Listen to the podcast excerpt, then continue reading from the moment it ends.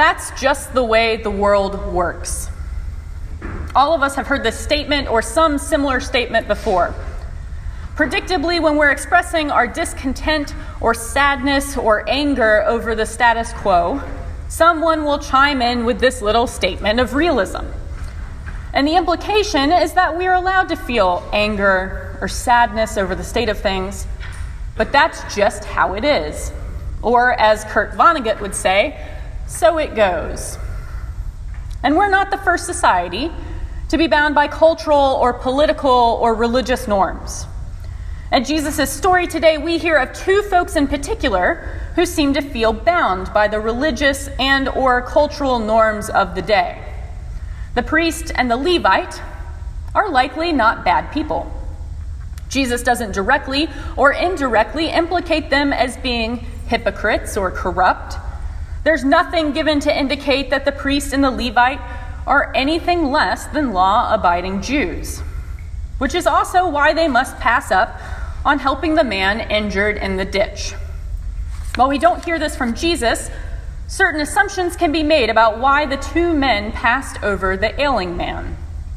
They could have been on their way to something important, requiring they not make themselves ritually unclean by touching a bodily fluid or a dead body.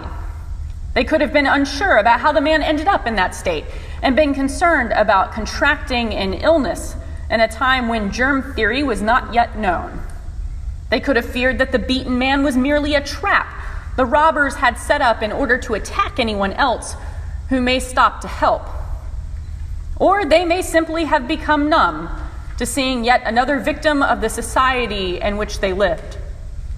Either way, these likely religious and law abiding men, who probably loved God just as much as any one of us, passed the ailing man by.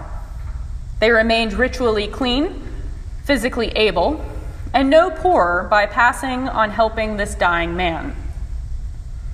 Or they simply could have been too busy to help. In the 1970s, a study was done at Princeton Seminary in order to study whether some people are just born to be kind and helpful, or whether external factors dictate whether someone is kind or helpful. The study involved two groups of seminarians. One group was asked to go to a certain building and talk about religious jobs. The other group was asked to go to the same building and talk about the story of the Good Samaritan. They then, by random chance, were determined to be in one of three conditions. They either were told that they, A, had plenty of time and were early, B, we're on time but should head over now as not to be late, or C, we're running late and really needed to skedaddle. Then comes the fun part.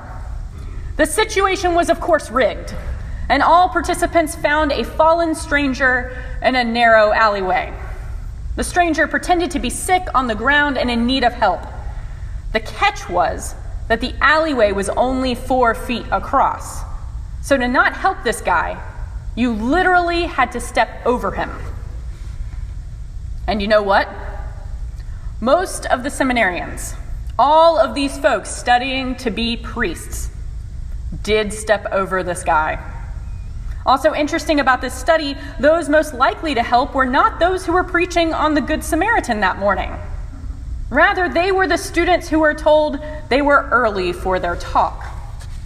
The researchers came to the conclusion that it was not internal conditions or predispositions that caused people to show compassion. Rather, it was those who had the leisure of time. Now, I'm sure these were good men, and they clearly loved God, or they wouldn't be giving up their lives to become priests. Honestly, what they did by hurrying along to make their scheduled meeting was lawful, culturally acceptable, and certainly justifiable. I'm sure they were dressed nicely for their talks. They didn't want to get dirty or too involved or catch something from the sick stranger and they certainly didn't want to be late. But what Jesus is telling us today is that we're not called to go along with the culture. We're not called to do the acceptable thing, or the expected thing, or even the lawful thing. We are called to do the merciful thing, the kind thing, the loving thing. even when it is radical. Samaritans were not good people in the eyes of the Jews. They were folks who should know the truth about God and instead chose to do their own thing. Culturally, religiously, they were the enemies of the Jewish people. And even when the lawyer knows the answer to Jesus' question about who acted neighborly to the man in the ditch, the Jewish lawyer cannot even bring himself to utter the words, the Samaritan. And yet, the Samaritan, the one who has no reason at all to stop and help a random Jew, is the one to stop and make sure he received aid.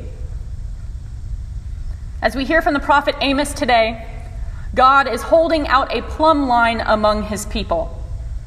For those of you who are not handy, or for those of you who grew up in the time of bubble or laser levels, a plumb line is simply a string with a weight on the end. Thanks to gravity, the line will be straight. This is especially helpful when building a wall to see when the wall is straight, or in masonry terms, true. So when the prophet Amos says God is holding a plumb line among his people, Amos is saying that God is measuring us, and we will be judged. Our society is building a wall, and each brick of sin builds a wall that isn't straight. It's warped, it's crooked, it's not true. And while we may be good people, while we may individually try to do the right thing when we are asked, we will be judged by the society and the culture in which we live. Anytime we ignore what is right, what is compassionate, what is loving, in order to do what is easy or lawful, or in order to keep our nose clean, or worse, to benefit ourselves at the cost of others, we are helping to build that wall just a little more crooked. Jesus is not calling us to go along with the flow of the world. Jesus is not calling us to throw in the towel and admit, well, that's just the world we live in. Jesus is calling us to fight the tide. Jesus is calling us to naively and foolishly think that we can change the world. And Jesus is calling us to love radically especially loving those we can't stand, or those we have no reason or desire to help, or those who we wouldn't want to stop if we were dying in a ditch somewhere. To be a Christian is not to keep your head down and do the sensible thing. Now, that doesn't mean I think we should be like the old school prophets and drag around an oxen yoke in order to make a point. But it does mean exercising the little influence we may have in the world it means showing mercy or kindness when ignoring the plight of others, especially those who we don't find worthy or necessary, could be more convenient. It means keeping your seat at the table and working within a system that you find corrupt or upsetting in order to pull the walls of society just a little more plumb. This is not easy or convenient or even very satisfying work sometimes. Most of the time, we can feel as though we aren't moving the needle, or that it would be more satisfying to write off the whole of society and block it out. But we are not doing this work on our own. God is guiding our steps.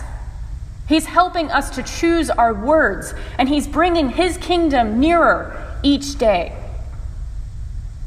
The work of a Christian is not done within the walls of a church. Our work is out in the world. We are called to be in this world, but not of this world.